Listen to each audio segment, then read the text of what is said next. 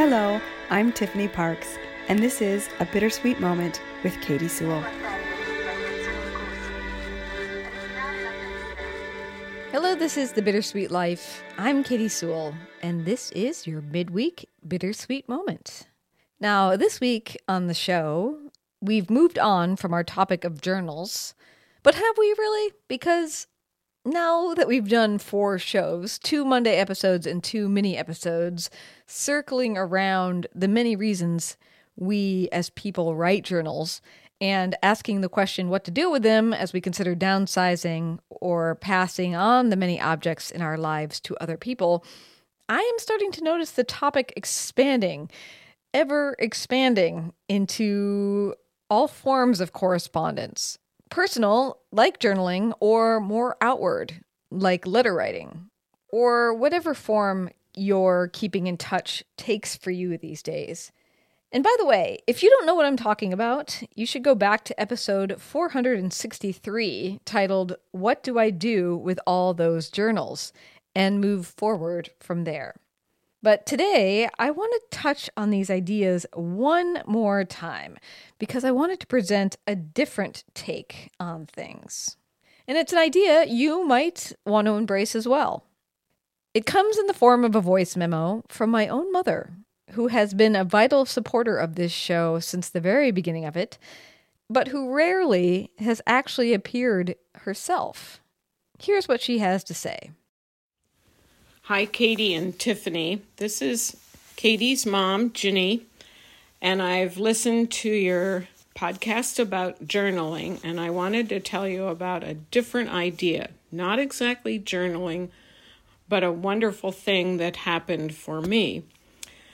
Um, Katy's grandmother, her dad's mom, was named Aileen, and in 1970, she began to take the letters I wrote to them and punch them with a three hole punch and put them in notebooks. Now, we always lived far from our parents, and so we were married in 1967, and I always wrote to each set of parents every week telling what was happening and so forth. So I have these notebooks with all the things I wrote and little drawings that Dana and Sarah and Katy drew, or cards that they sent, anything that we mailed to them, they saved and just put them consecutively into notebooks.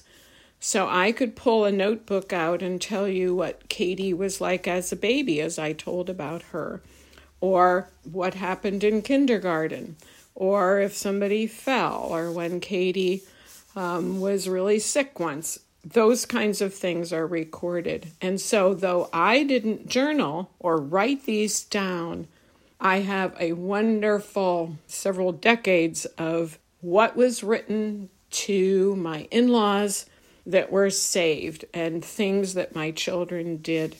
So, I have done that for Katy and her sisters and our grandchildren. I've saved them. Now, the reality is with texting and email, it kind of goes by the wayside because people don't write the letters anymore like we used to have to do. But I thought it might be interesting for you both to know about it, and it's kind of a priceless treasure. So that's my add on on your journaling. I really enjoyed the episode. I love this idea. She has already passed on one folder of my cards and notes to her. Unfortunately, or perhaps fortunately, depending on how you look at it, we have spent most of our years living close to each other. So my letters to her are often more in the realm of thank you cards or Mother's Day, holiday greetings, a lot of hand drawn comics that don't really translate to radio. so I don't have the breadth of information like she has in writing a weekly update about her life and her kids to the same person every week, chronicling what happened in her life. But I did find a couple postcards that I mailed from Rome that I thought you might find fun to hear. And of course, they're postcards, so they're short. My first postcard, though, is from the very first time I ever went to Rome. Not when I lived there, but when I went there for Tiffany's wedding. I sent them a picture of the Spanish steps, and the card says, Hi, Mom and Dad. These are the Spanish steps. Me and all of my friends climbed them yesterday in the heat of the sun on one of our daily walks that we've come to call Roman death marches. Rome is an amazing ancient city. Around every corner is something incredibly beautiful. Been thinking about you lots.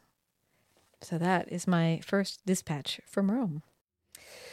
Flipping further forward in the things that she has saved for me, we come to another dispatch from when I lived in Rome also written on a postcard. It says, Dear Mom and Dad, greetings from Rome. Finally, a postcard in the mail.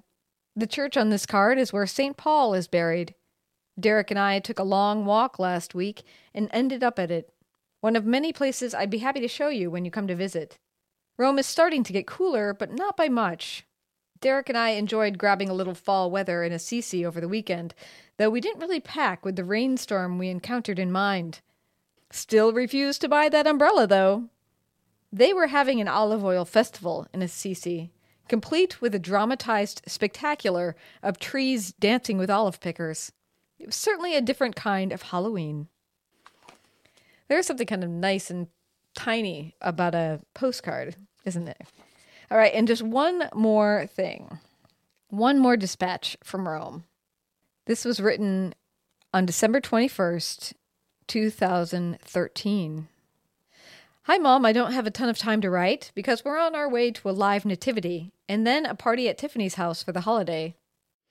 Derek and I had been running around for the last few days trying to find some little presents for each other for Christmas.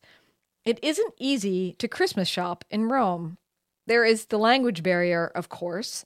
Then there is the fact that everything is a specialty shop. There's a glove store, and a watch store and a hat store. Everything is so specific.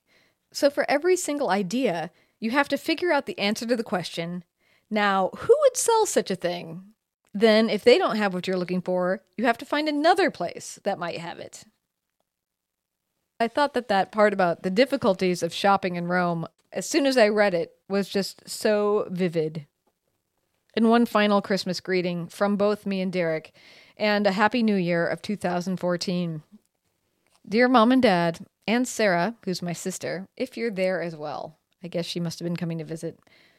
Who knows when this card will arrive? But even so, I am sending my Christmas greetings from across the globe. We are so sorry we won't be there to celebrate with you. It's true that the holidays have made us homesick. That said, we have learned how to roast chestnuts, so next year we will be happy to demonstrate. It's interesting how, after all this chestnuts roasting on an open fire business, it took moving to Italy to actually try them. Here they're sold on every street corner, and they're very tasty. Christmas will come and go, and soon you'll be visiting here. I look forward to showing you around the city and sharing all the discoveries I've made. It is a very loud place, but it is very beautiful. I love you. I miss you. We miss you. Merry Christmas and a happy 2014 all things maybe not as important as the stuff my mother discovered when she reread the letter she sent, but things I wouldn't have remembered writing without her saving these and handing them back. I still write letters. I know a lot of people don't, but I still do. In part because I find that writing a letter to a friend who lives out of town can actually feel like you spent part of your evening with them. If you're missing somebody, I find if you sit down to write to them, it does feel like you spent some time together. If you haven't done it for a while, maybe pick someone you love or miss and, and put your pen to paper and just see where it goes. Might be kind of fun. Might pass the evening in a way you weren't expecting. And finally, if you are a supporter of this show, perhaps you've heard from me by hand also. Some of you have even written back. And I do that. I write thank you letters to you by hand because your support is very personal to me, and I want to spend some time with you. So, Lisa, Keith and Sherry, Cindy, and Mary Lisa, I am planning to write to you very soon with my thanks for becoming people who help keep this show alive alongside my mother and her tireless support. Also, as a supporter of this show, you get access to two bonus episodes every month. And I will say that the bonus episode that is coming out next week is a true delight. Tiffany and I recorded it right before I recorded this mini episode. And the title of it is An Italian Love Affair Gone Wrong.